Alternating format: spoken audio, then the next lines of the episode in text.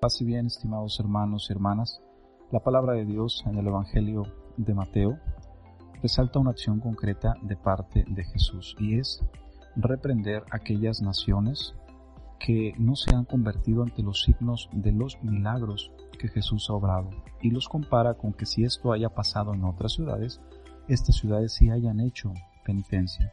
Dos cosas que sacar de esta acción considero importantes. Una, pedirle a Dios que nos abra nuestro corazón, pedirle que nos abra nuestro entendimiento, nuestros ojos, nuestros oídos, para que a la luz del Espíritu no hagamos caso omiso a aquellas cosas que Dios nos ha regalado como bendiciones a nivel personal, en familia, o bien con las personas que sabemos que Dios actúa. ¿Para qué? Para acercarnos y sobre todo responder con la conversión de nuestro corazón.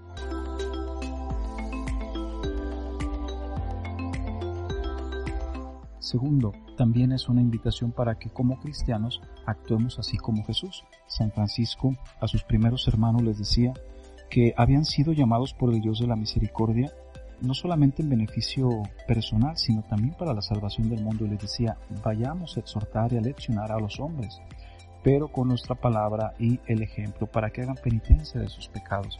Entonces es una invitación para cada uno de nosotros también ir con caridad, con prudencia, a predicar la pena y la gloria con el fin de buscar la conversión de nuestros hermanos, como lo dice Ezequiel 33:11, porque Dios no busca la muerte del pecador, sino que cambie de conducta y vida.